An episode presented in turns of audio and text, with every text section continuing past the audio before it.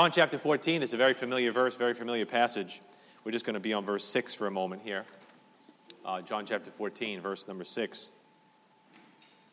Now, I know all the, the young people left, not going to call them kids. Got yelled at once at a homeschool convention because I, I said the word kids. She was like, they're not kids, they're children. Kids are animals. I said, okay, sorry. back, sorry, back. Children. Um, I, don't, I, didn't mean, I didn't mean your goat, you know, kids. But um, if you're a Star Wars fan at all, oh, even Mark's gone? I got nobody here. All right, Steven, all right, represent. Um, you know about the Mandalorian. Uh, and the Mandalorian is this bounty hunter in Star Wars, in the Star Wars, you know, lore. And there are, there are a bunch of people called the Mandalorians, and, and, and, and they live by a certain code. And the Mandalorian lives by a code that he'll often repeat to himself and others. This is the way. This is the way. And the this in that code, this is the way, is an impersonal pronoun that refers to a thing, like this seat, this car, this house. All right? Uh, and the emphasis for the Mandalorian is on a process, a path you must follow. This is the way. Something you wear, something you do, something you exercise.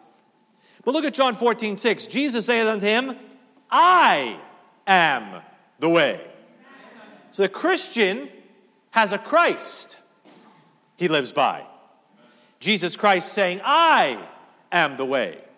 And I is a, I is, all right, my English teacher inside is twitching. I is a personal pronoun, referring to the sole speaker of this blessed truth. Nobody else. I am the way. And the emphasis for the Christian is on a person you're expected to follow. And for the Christian, the answer to every aspect of our lives is Jesus is the way every aspect of our lives. Notice he doesn't say the way to this, the way to that. He just makes a blanket statement I am the way. That's pretty wild. You want to be a better friend? Jesus is the way. You want to be a better Christian? Jesus is the way. You want to be a better anything? You just want to be better? Jesus is the way. If you want to be saved, Jesus is the way.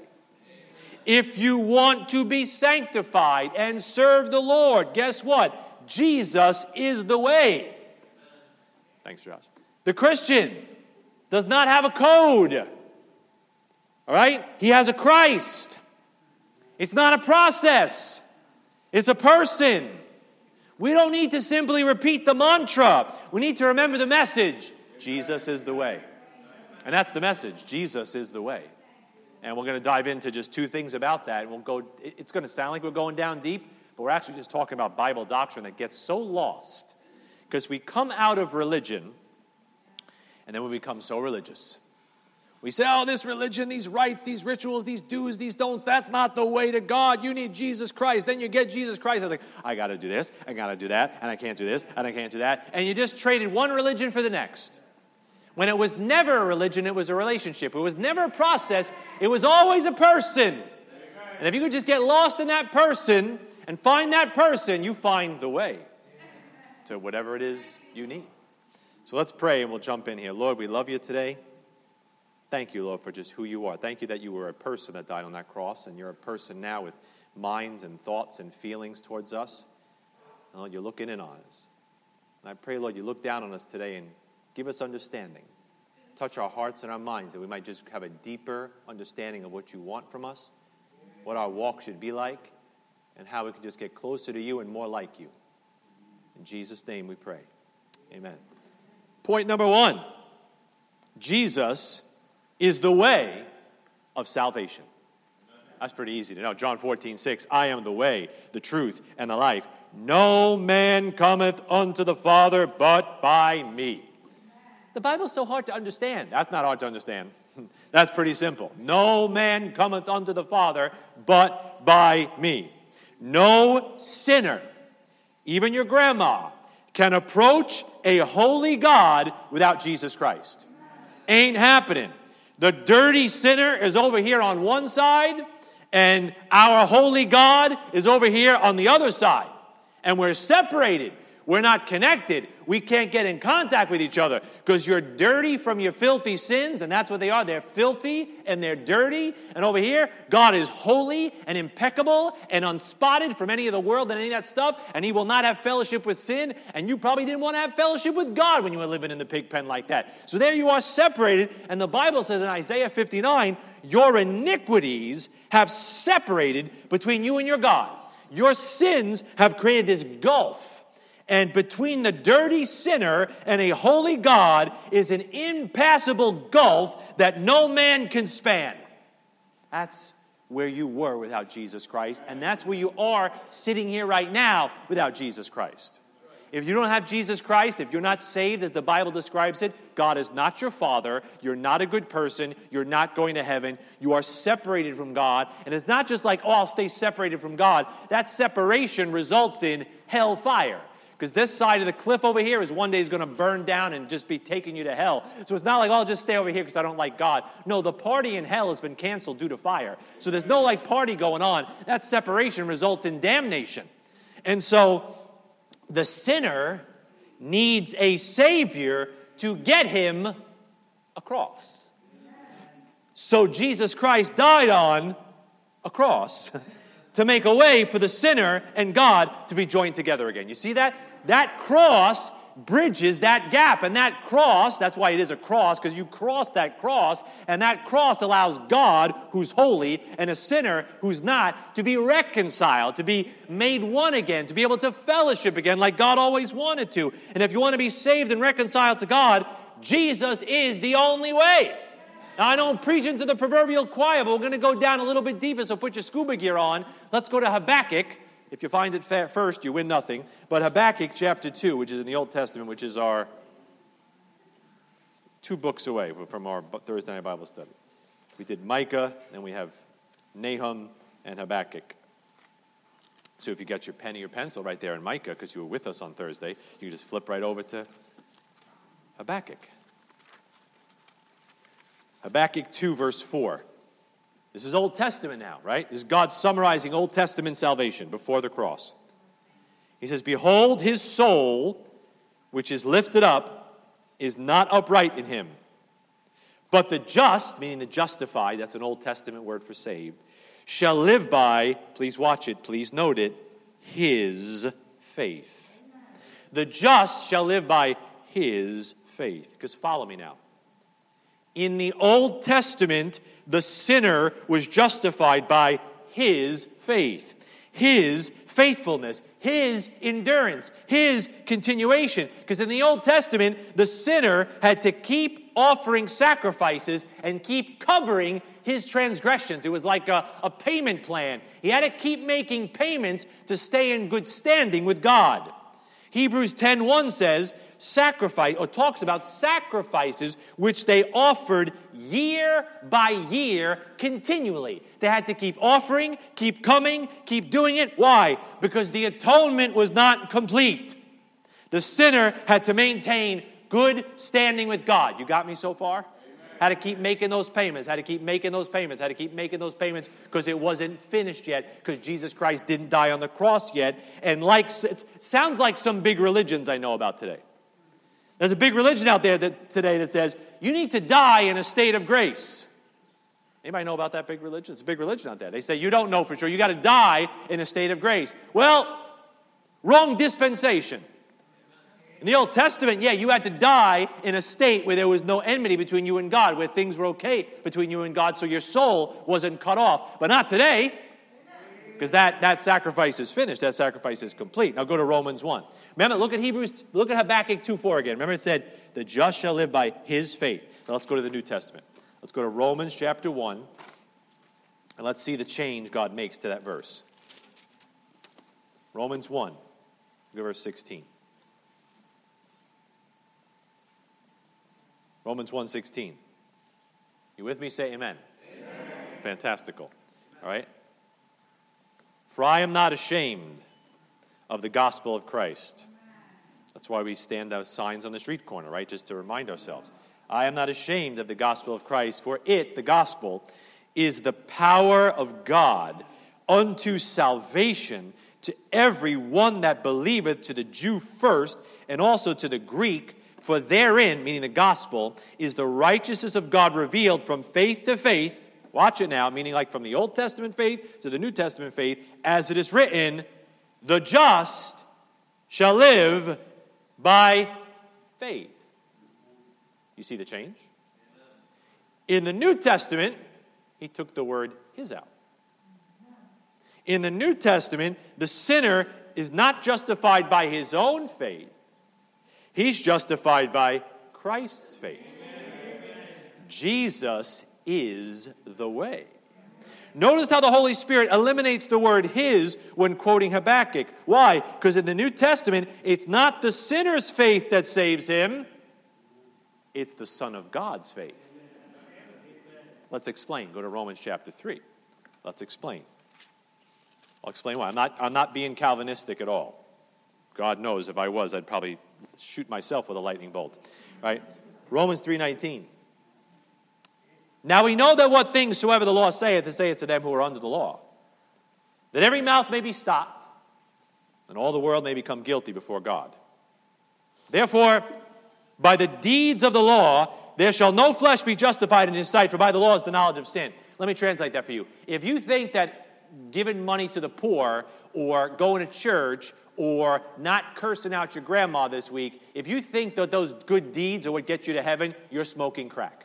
Right, that's basically what that verse says in the vernacular. It just says, By the deeds of the law, there shall no flesh be justified. All the law does is show you that you're a sinner. Right? The analogy was given by my pastor many years ago. If you stood in front of an MRI machine to diagnose a problem, you're crazy to think the MRI machine is going to save you or fix that problem. All that MRI machine does is show you the problem. And the Bible says the law magnifies sin. The Bible says uh, it, it makes sin exceeding sinful. When you look at those Ten Commandments that says, let's start with the first one have no other gods before me. When you think about how many things you love and put ahead of God, you realize, wow, I'm a great sinner. When you see the Bible says, Thou shalt not bear false witness, and you think about how many lies you've told, you go, Wow, I'm a big sinner. When you think about when it says, um, uh, uh, let me pick another one. Uh, Thou shalt not commit adultery. And Jesus says, if you look upon someone with lust, you commit adultery. You say, wow, I'm a big sinner. So the law doesn't help us, it just leaves us helpless before a holy God in need of a cure. Keep reading. 21. But now, see that but now? Got to watch those but nows in your Bible. But now, the righteousness of the God without the law is manifested being witnessed by the law and the prophets. Watch this now very carefully. I am an English teacher, so I'm going to get hung up on some pronouns, or some prepositions, I should say. Even the righteousness of God, which is by faith of Jesus Christ, unto all, sorry, Calvin, and upon all them that believe, for there is no difference, for all have sinned and come short of the glory of God. Now, that verse 22 says that when you believe, you get the faith of Christ. All right? That preposition of means it's possessive. If I say that's the house of Mario, I'm saying that's Mario's house, right? The pen of Kristen. That's Kristen's pen. The faith of Christ is not the faith in Christ, okay? We're in this building, but we're not of this building, all right? It's not the faith in Christ, it's the faith of Christ. And it's offered to all, hallelujah, but it's upon all them that believe. It gets imputed to you, it gets given to you, it gets attributed to you. So, are you with me so far? When you receive Jesus Christ as your personal Savior, you actually receive Christ's faith as a substitute. You know why? Because your faith is fickle. Right? If you believing was what got, if you holding on to your faith is what got you to heaven, you would have fallen a thousand times. How many times do we walk out of church with a prayer promise or a Bible promise under our sleeve and we're like, yeah, I'm going to go tackle the world? You haven't made it to the car before the devil has stolen your joy. You, then, you walk in a house and the fretting and the fear is just right back where it was before. And you're like, where's that verse? Where's that verse? You know why? Because your faith stinks. Your faith is fickle. your faith fails. You, right? It's, it's kind of like I, I was thinking about Peter Pan. You know when Peter Pan was trying to teach those kids in Neverland how to fly? You sprinkle some dust, and you just gotta believe, and you gotta believe, and you gotta believe, and then you know you lift off. And you see in those movies and sometimes those comics and those cartoons, sometimes they fly because they believe, and sometimes they fall because they stop believing. Right? They turned the journey song off and they did stop believing. Right? It's kind of like Peter walking on the water. He's doing okay for a little bit when he's looking at Jesus Christ and he's trusting, he's believing that he can do the impossible. But you know what happens after a few moments?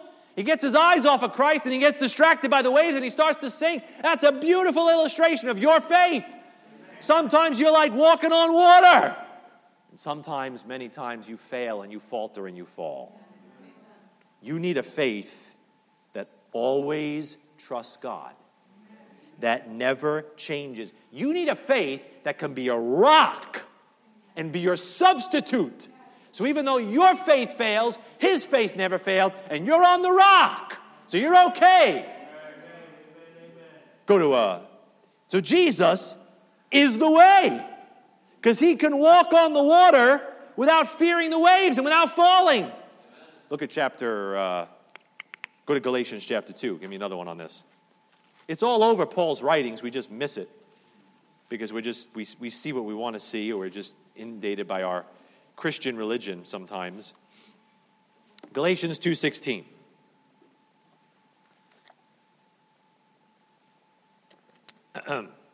Knowing that a man, now remember, Galatians is written to a religious crowd. The book of Galatians is written to a bunch of people that were getting infiltrated by religious people. They were saved by grace, and then these Judaizers, these, these these Jewish converts who were trying to mix the law and grace together, they kind of said, well, you got to kind of keep the law now if you really want to impress God. Even though you're saved by grace, you know, you got to keep the law now to live that Christian life, and it's by works. Your living is by works. And the people got all screwed up.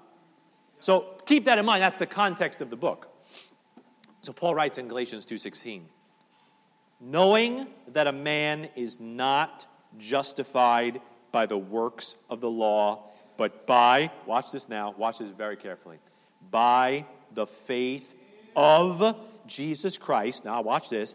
Even we have believed in Jesus Christ that we might be justified by the faith of Christ and not by the works of the law. For by the works of the law shall no flesh be justified. You see why English teachers like me like the Bible? You see why it's important not to change a single word of the Bible? Because there's two prepositions in that verse of and in, which change the whole meaning of the verse. You believed in Christ that you might be justified by the faith of Christ. I, I, I, what is that all about? Well, you believed in the faith that belongs to Jesus Christ, the Savior who always believed God. I'll use my famous analogy. You couldn't fly to Hawaii, so you believed in the plane that is the way to Hawaii. You put your belief in that plane, and that, that plane was able to get there. You can't get to heaven. You're not strong enough. You couldn't believe hard enough, but you put your belief and your confidence and your trust in the Savior whose faith never changes, whose sacrifice is complete, who's always perfect, and He's the one that's going to get you to heaven. You with me so far? Go to Galatians chapter 3, look at verse 21. Then I'll give you some good heresy. Galatians 3:21. Is the law then against the promises of God? God forbid. For if there had been a law given which could have given life, verily righteousness should have been by the law. But the scripture hath concluded all, even you, yes, under sin, that the promise by faith of Jesus Christ might be given to them that believe. You believed in a faith that was bigger than you. That moment of belief, like a thief on the cross, that moment of belief, that moment of reaching out, opens the door for Christ to give you his faith that never changes and acts as your substitute to get you to heaven. The law was a conditional, temporary covering until Jesus Christ cried, It is finished. When Jesus Christ cried, It is finished, we didn't need the law anymore. And under the law, the sinner had to endure. The sinner had to keep coming because why? His faith would fail. On Tuesday, he brings that lamb or that dove or that turtle dove, whatever it is. You know what? He gets things right with God. And then on Wednesday, he's a knucklehead again. So then on Thursday, he has to find something from his flock and he has to bring it back because his faith was like this. His walk with God was like this. His trust was like this. But under grace, the sinner is given the gift of Christ's faith that never fails and it's imputed to you once for all, forever. So when God looks at you, He doesn't see an unbeliever who goes up like this. He sees Christ's faith as your substitute. Jesus is the way. Go to, go to the next book, Ephesians 2. Let's read this one real close, too. Read it real slow and real close. Because a verse we quote a lot, but just read it real close with me. I'll talk to you about antecedents in a second. Ephesians 2 8. For by grace, we all know this verse, probably quoted. We got it on signs. It's a great verse. Great verse. For by grace are you saved through faith, and that not of yourselves. It is the gift of God. Now I know I know it's like about salvation, but let's be real precise. The that in that verse goes back to the faith. So the gift is not just salvation, the gift is the faith of Christ that brings you salvation. So I'm not really changing it totally. But what I'm saying is, if you want to be real specific about it, when you believe, God gives you the faith of Christ, and through that faith that's imputed to you, you get to go to heaven. It's not your faith, it's His faith that was given to you as a gift. Now, do you see why you could never earn your salvation? Do you see now why? I mean, you know, I know we got scores of people, maybe somebody's sitting here today, I don't know, but we got scores of people out there that are thinking that going to church, being good, helping grandma with the groceries across the street and all that stuff, that that's somehow going to appease God. Do you see from the Bible how, and I don't mean this to be crude, but how utterly ridiculous that is? Anybody that's read the Bible seriously at any depth, and that's not super deep, but anybody's read the Bible, the idea of working your way to heaven is like farcical. It's like that's like trying to say, I'm going to fly to Hawaii. That's really what it's like. How are you going to get to Hawaii? I'm going to fly. You're going to fly? Yeah, I'm just I'm working on it. I got my I get my 10 pounds in each arm and I'm building up to 15s and pretty soon I'll get enough resistance going. No, you can't fly to Hawaii, but Jesus Christ can fly to Hawaii. Right? That's what my faith is in. So that's ridiculous. But you know what else is ridiculous also in the New Testament under grace in the church age? Do you also understand why you can never lose your salvation? It's the same thing. Uh, on the salvation side, if you could earn it, why did he die? We like that expression. But if it wasn't yours to begin with, how do you lose it? I know your faith fails, and sometimes you don't look anything like a Christian. But my faith is not in me and my walk. My faith is in the one whose faith never changes. I believed in Christ. So Jesus is the way. You say, Well, I let him go and I walked away he doesn't let you go because you're a part of his body. You're a part of his body, of his flesh, and of his bones. That's what it says in Ephesians when talking about the body of Christ. It doesn't say that in Matthew. Doesn't say that in Mark. Doesn't say that in Hebrews. That's why it's important to rightly divide the word of truth. And what God is doing in this dispensation called the gospel of the grace of God, He's doing something unique in time that he didn't do in Isaiah and he didn't do in Revelation. He's doing something now where he's making people a part of the body of Christ. The people in Matthew were not a part of the body of Christ. Isaiah was not a part of the body of Christ. Moses was not a part of the body of Christ. Jeremiah was not a part of the body of Christ. Uh, the people in tribulation times are not a part of the body of Christ. You got to get that. You are a part of the body of Christ. That's a unique dispensation. That's a unique plan. Jesus is the way of salvation. He's your substitute. He's your all in all. But let's go a little further now. Let's go, let's circle the wagons now and do our second point, right? Jesus is also the way of sanctification. Think about it, folks. If Jesus is the way for you before the cross, Jesus is the way for you after the cross. That's what we forget. That's where we, like, you know, my brother joked about our Baptist cousins. That's where we pick up our, our good Baptist or our good religious or our good Christianity. We pick up our Christianity. We just think now, well, now I've got a new religion called Christianity. We wouldn't say that, but we live like that. We live like it depends on how we do, what we do, our performance. We knew our performance couldn't get us into heaven, but now our performance and our do's and our don'ts, don't, you know, don't smoke, don't chew, don't go with girls that do, and all those silly things we say about ourselves. Right? Oh, we're not going to do this. I'm not going to do that. I wouldn't look at this. I wouldn't do that. And we think that's somehow appeasing God. That never pleased God. What did he always say? This is my beloved Son in whom I'm well pleased. Are you found in him, not having your own righteousness? That's how you're always going to please God before the cross and after the cross. The less of you and the more of him. For the lost, Jesus is the way of victory over sin and death and hell. Amen? Amen? Well, for the saved, Jesus is the way to victory over everything in the Christian life. He is the way. Watchman Nee said it this way Long lasting victory can never be separated from a long lasting stand on the foundation of the cross. He said, The cross that saved you is the cross that's going to keep you. The cross that helped you out of hell is the cross that's going to help you on to heaven. If Jesus needed a cross to save your soul, you need a cross to save your life. He said, If any man will come after me, let him deny himself and take up his cross daily and follow me. Flip back to Galatians 5.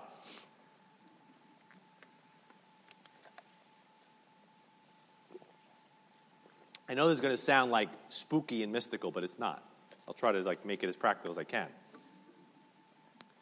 Galatians 5:24. And they that are Christ's, are you Christ's? Okay. And they that are Christ's have, past tense, crucified the flesh with the affections and lusts. You see, what is that verse about? That verse is a doctrinal account of your co crucifixion with Christ. That when he put Christ on the cross and he put you into Christ, his death counted as yours death. Amen? That's pretty wise, don't you think? You say, how did God get a how did God take a crucifixion over 2,000 years ago about and make it relevant to you? Well, he had to spiritually take you out of here and put you over there. He put you into the body of Christ, and his death is your death. And they that have, right, they that are Christ have crucified the flesh. That doesn't mean, people say, well, that means you never sin again after you're saved. That's not what that means.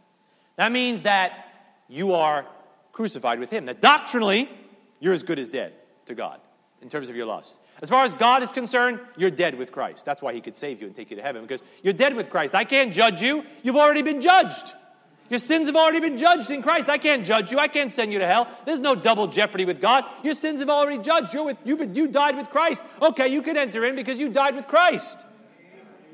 Is that deep? That's not deep. That's Bible. It's right there. It's all over Paul. Notice I'm all over Paul's writings because Paul's the one giving us the blueprint for the New Testament body of Christ. Now go to Galatians 2:20, which is to the maybe left a couple of pages. So Galatians 5 is a doctrinal account. It's a summary of what God did for you. Galatians 2:20 is different.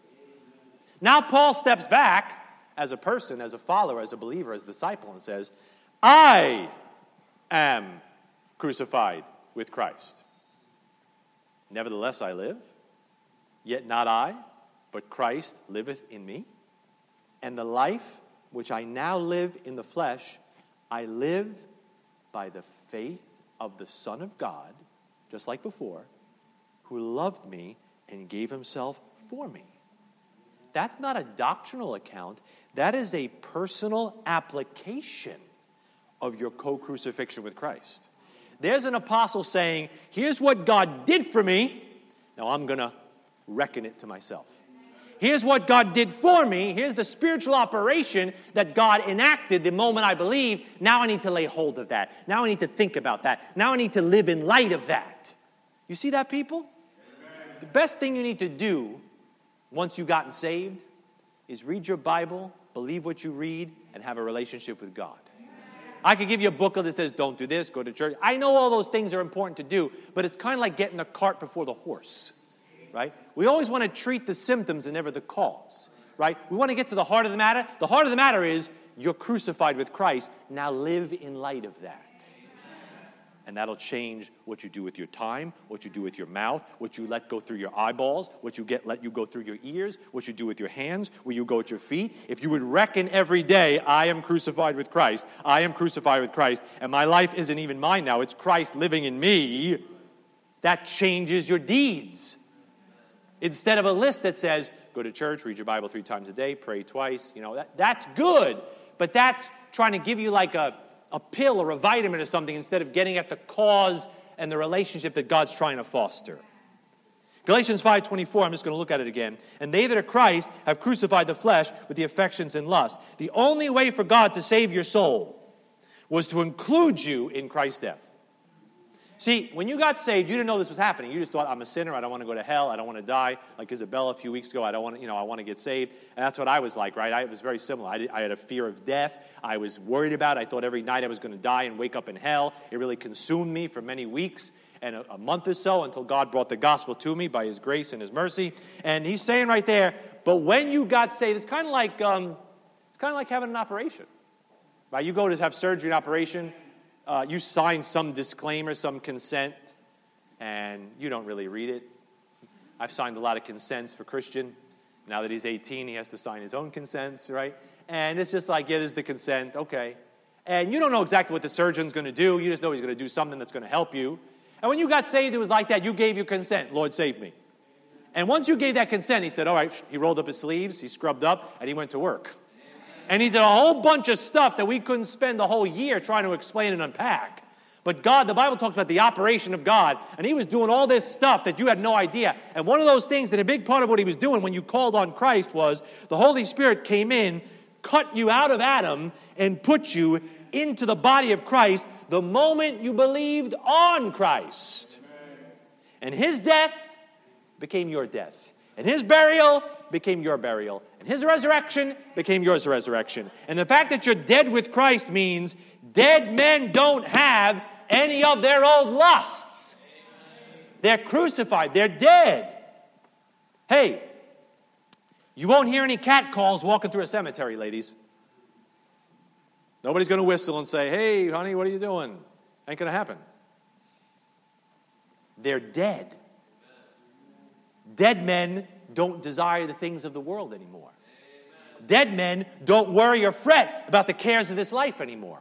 Dead men don't do anything to be ashamed of. They're nailed to a cross. You see how you got to appropriate that? Live in light of that? Live in the shadow of that? Now Galatians 2:20 is Paul trying to bring that home for himself.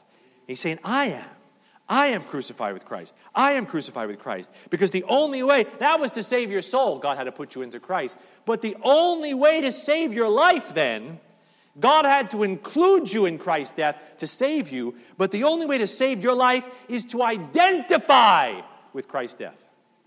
We use that word today. How do you identify? I'm a zebra.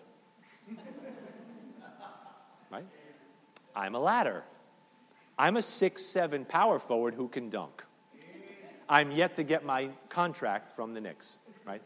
They could use a six-seven power forward that can dunk, right? But I mean, that's how it is, right? We throw the word identify around. How do you identify? As a Christian, how are you supposed to identify? I don't just mean, oh, I'm a Christian. I get that. But specifically, you identify with a crucified Christ you identify that I am crucified with Christ. What's your identify? What's your identity? I am crucified with Christ. What's your pronoun? I am crucified with Christ. Right? Use whatever pronoun you want. He is crucified, they is crucified, Z is crucified, whatever it is. As long as you mean, I am crucified with Christ. That's how you identify as a Christian. Like Paul, you see the example. Paul said, Be followers of me, even as I also am of Christ. He said, I'm I'm a pattern for you, he said. I'm a model for you. You know what Paul's doing? I'm crucified with Christ. I'm not a Pharisee anymore. I'm not a Jew under the law anymore. It's not about my righteousness. It's not about my good works. It's not about my effort for God. I am dead. I am dead.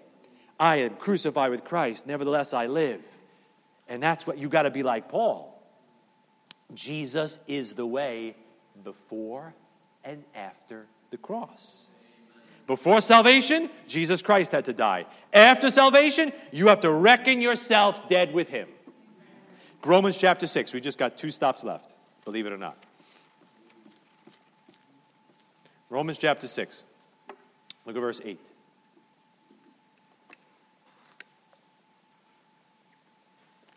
Romans 6. Now, ready? You there? Romans 6, verse 8. I want you to see it because you know, I'm not making this up, I'm not pulling a fast one on you. Now, if we be dead with Christ, we establish that, right?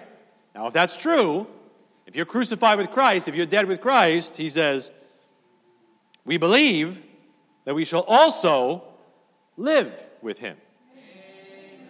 Knowing, you got to know some things, that Christ being raised from the dead dieth no more, even though some people like to repeat it every Sunday, he doesn't die anymore, right? Death hath no more dominion over him. For in that he died, he died unto sin once. But in that he liveth, he liveth unto God. Here it comes now, ready? That's the doctrine. Here's your deeds. Likewise, right? We like to use these words. Let's turnkey this. You know, you know, you go to these meetings, I'm sure Matt's twitching right now, you know. They do an initiative, you know, can you turnkey this for your people and your staff? You know, yes, I'll turnkey this. Yes, let's turnkey. I'll take the key and I'll turn it so you could see well, what it means for you. But let's, Paul's going to turnkey it now. And he says, likewise, now he's going to turn it on you.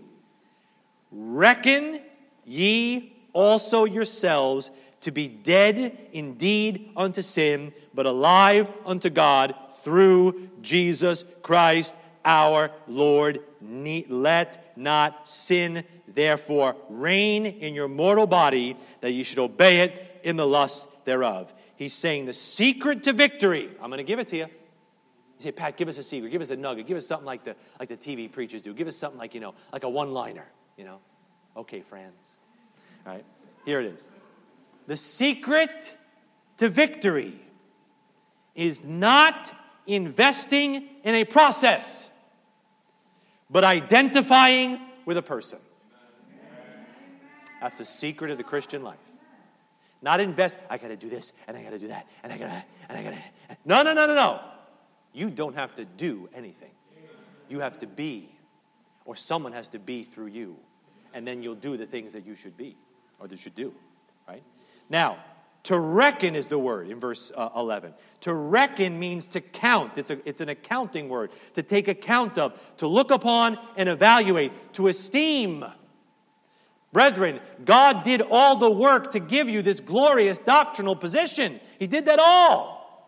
Now, if you want victory, you need to make a personal application. You need to let this great doctrine of co crucifixion affect your deeds and live in the light of the cross. I'm crucified. I'm dead. Christ liveth in me. I was saved by the faith of God. I live by the faith of the Son of God. Jesus is the way. I'm not trying to be too mystical here. Go to Colossians chapter 3. I'll try to get a little more practical. Colossians chapter 3. We'll stop in Colossians, by the way. This will be our last stop. Colossians 3, verse 1.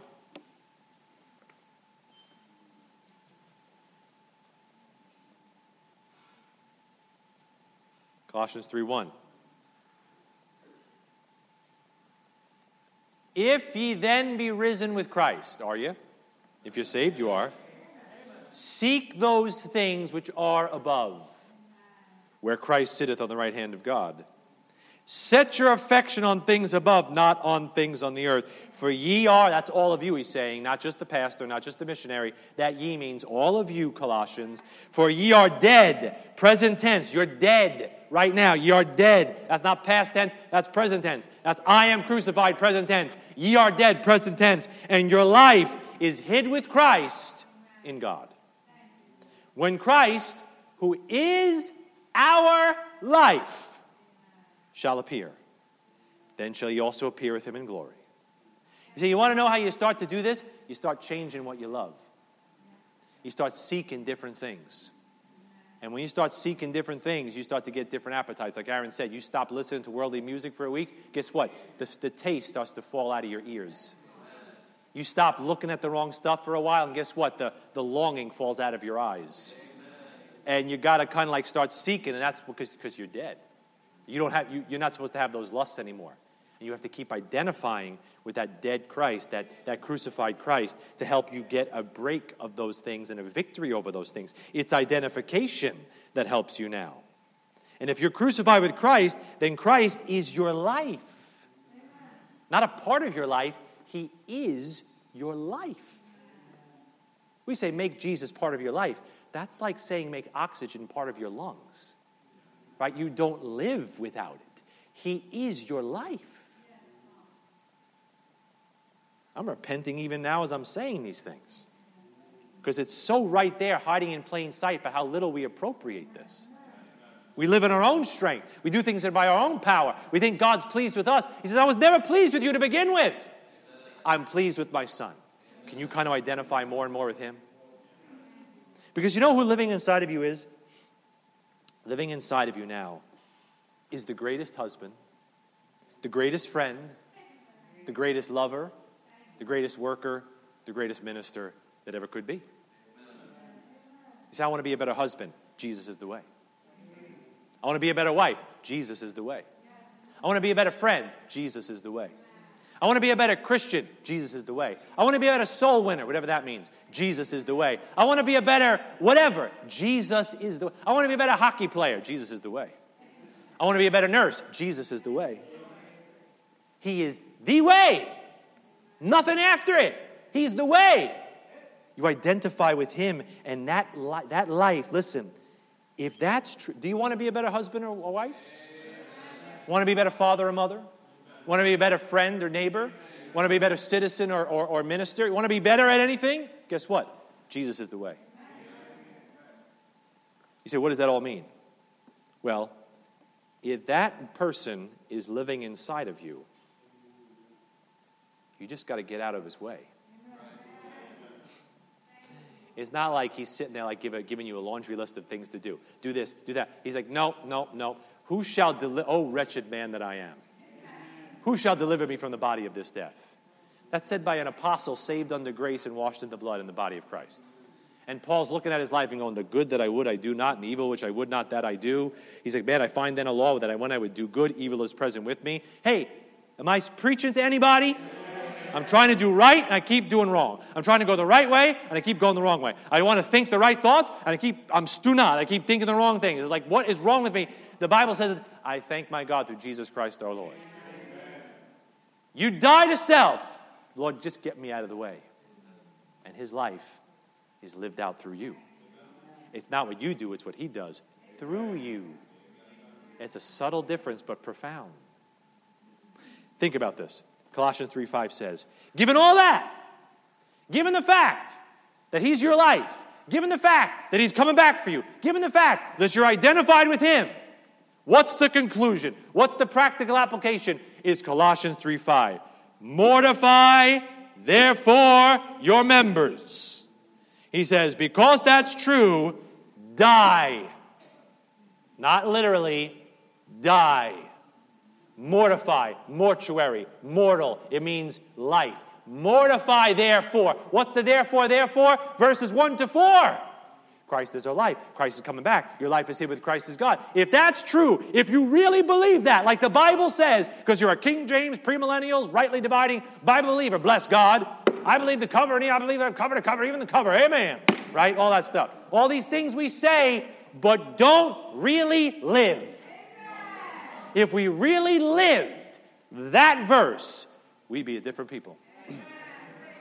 I'd be a different person. I'd have a very different walk. And something deep down in me wants it so bad. Like panting for water for a thirsty soul. So panteth, so I panteth after God. Mortify therefore your members which are upon the earth. What are your members? You know what your members are? Your hands.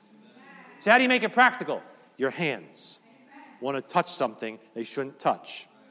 And you reckon, wait a minute, I'm dead with Christ. Dead men don't touch that.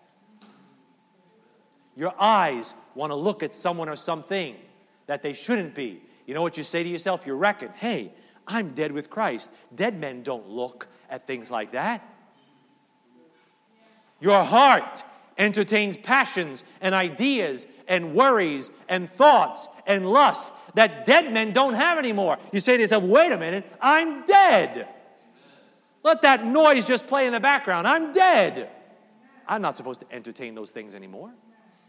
My mouth wants to let something fly that I shouldn't let fly. How do I stop it? I tie my tongue to my teeth? No. Hey, I'm dead with Christ. Dead men don't talk like that. My feet want to carry me to places that I know I shouldn't go to. What do I do? Lock myself up in a monastery and drink butterfly sweat for the rest of my life? That's what religion does, right? Just remove all the stuff. Just get rid of all the stressors. Just, you know, that's not it, folks. That's religion. You got to walk in a world that's wicked. You got to go to work with people that are wicked. What are you supposed to do? You can't run off to a monastery somewhere. You can't isolate yourself, but you can insulate yourself. You insulate yourself with the truth. Now, wait a minute. I'm dead with Christ. I'm a dead man. Let me reckon that. Let me appropriate that. Let me esteem that highly enough to do something with it. Let me lay hold of that. Wait a minute. Dead men wouldn't go there. I'm not going to go there. I'm going to yield to the Holy Spirit saying, You're dead.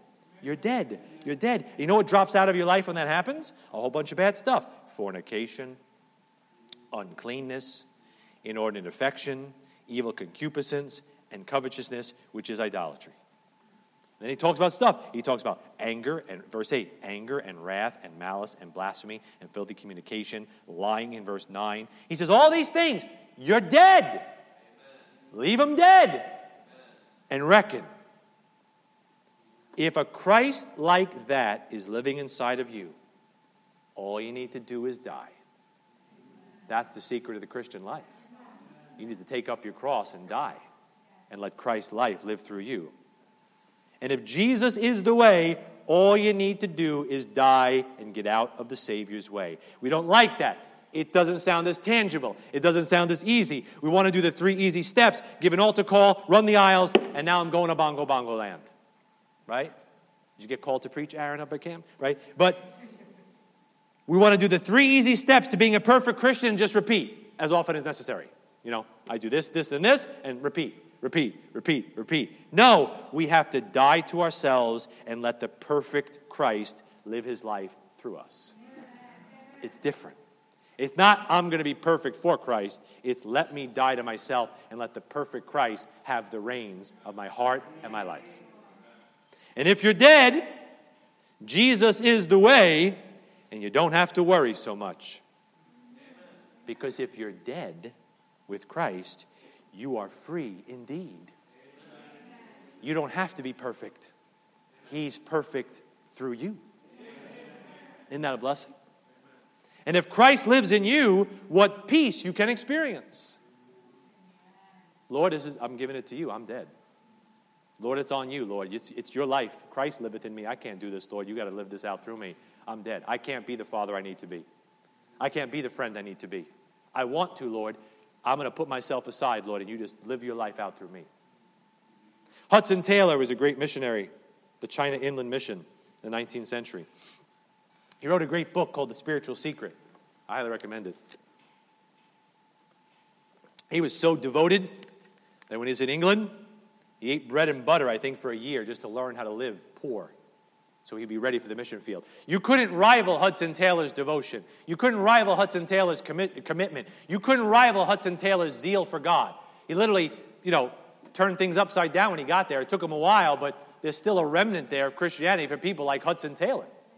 Lived among the people, lived as a Chinaman, and walked with them and talked with them and ate with them. And he says in, a, in his writings, and he talks about the rest full identification with Christ brings.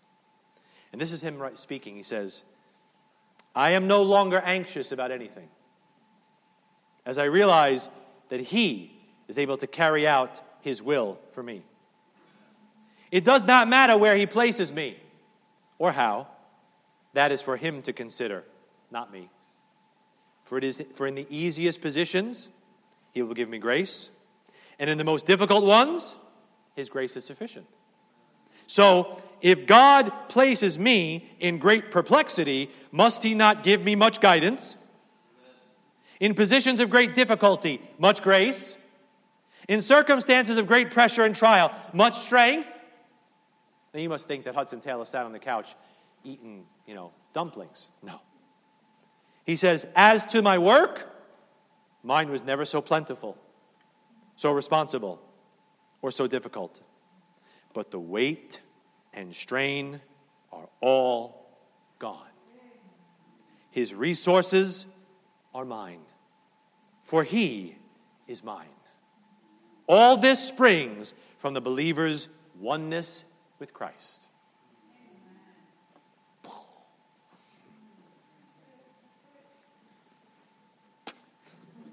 He dropped the mic right there. Colossians 2 6, last verse. As ye have received Christ Jesus, therefore receive Christ Jesus the Lord, so walk ye in him. As means in the same way. In the same way you received Christ Jesus the Lord. Remember when you got saved? Somebody probably told you that there's nothing you can do to save yourself that you have to come to the end of yourself and put your faith and trust in Christ and when He did, and He'll do everything for you because He did the work. He said it is finished, or something like that. You put your confidence in that and you got saved. The Bible says the same coming to the end of yourself that saved you is the same coming to the end of yourself that must characterize your walk. Lord, I can't be good enough. Lord, I can't be consistent enough. Lord, I can't be perfect enough. Lord, I can't be committed enough. I come to the end of myself, Lord, and I ask you, by your faith and your power, to live your life through me. Your best life now is His life through you. That's the secret. And if you believed in His person with your soul, why not trust Him with your life? Paul said, I live by the faith of the Son of God who loved me and gave himself for me. See that? I'm alive by the faith of the Son of God. The faith of Christ saves your soul, and the faith of Christ can save your life. If you yield, get out of the way, let Him have full control, surrender, submit. Either way, whether it's salvation you need today or sanctification you need today, Jesus is the way. So, do you remember the day you trusted Jesus as the way of salvation? Can you go back to that day? Can you go back to that day? If you can't, maybe you're not saved. You may have, I don't know exactly. I, I personally, I don't remember exactly what the date was. I kind of know the time of year it was because I signed every tract I looked at and every Gospel of John I was given. I signed all of them just to make sure I really stuck, really took, and it really stuck, and I was really in. Uh, but uh, I know it was around the spring of 1998. I know where I was. I know when I was. Do you? You say, you might not remember the exact day, but do you know where you were, when you were, when you called on Christ to save you? Are you saved? Yeah. Well, how'd you get saved? Well, you know, I, I, I've been going to church and I, I, you know, I like the preaching, and that's not salvation. Well, my parents are Christians. I've always gone to church. I was baptized. That's not salvation. Do you remember the day you came to the end of yourself and trusted the way of salvation? If so, you're saved. If not, you're not saved yet. Today could be that day. You could make today the day. I think July 23rd is a great day to get saved, don't you? If there's anybody like that here today, would you give us a little time to make this day your birthday in Christ? It could take just a few minutes, or if it could take a little longer if we need to, we'll take as much time as you need to explain it. How about number two? Could today be the day you trust Jesus to be the way of sanctification? You come to the end of yourself in your Christian walk, in your Christian life, and you start trying to get out of the way and let Christ just identify with the dead Christ and love Him and let Him work that thing out through you and yield to the Holy Spirit when He speaks to you and just die to self every day. A great prayer warrior, George Mueller, said, There was a day when I died. Die to self, my opinions, my preferences, tastes, and will. Die to the world, its approval or censure. Died to the approval or blame even of my brethren or friends. And since then, I have studied only to show myself approved unto God. You see, your salvation happens once.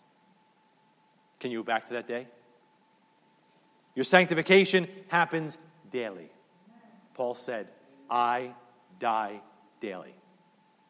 So perhaps this could be a day of your salvation, or perhaps this could be another day you die to self and declare, not this is the way, but Jesus is the way. Let's bow our heads. with our heads bowed and our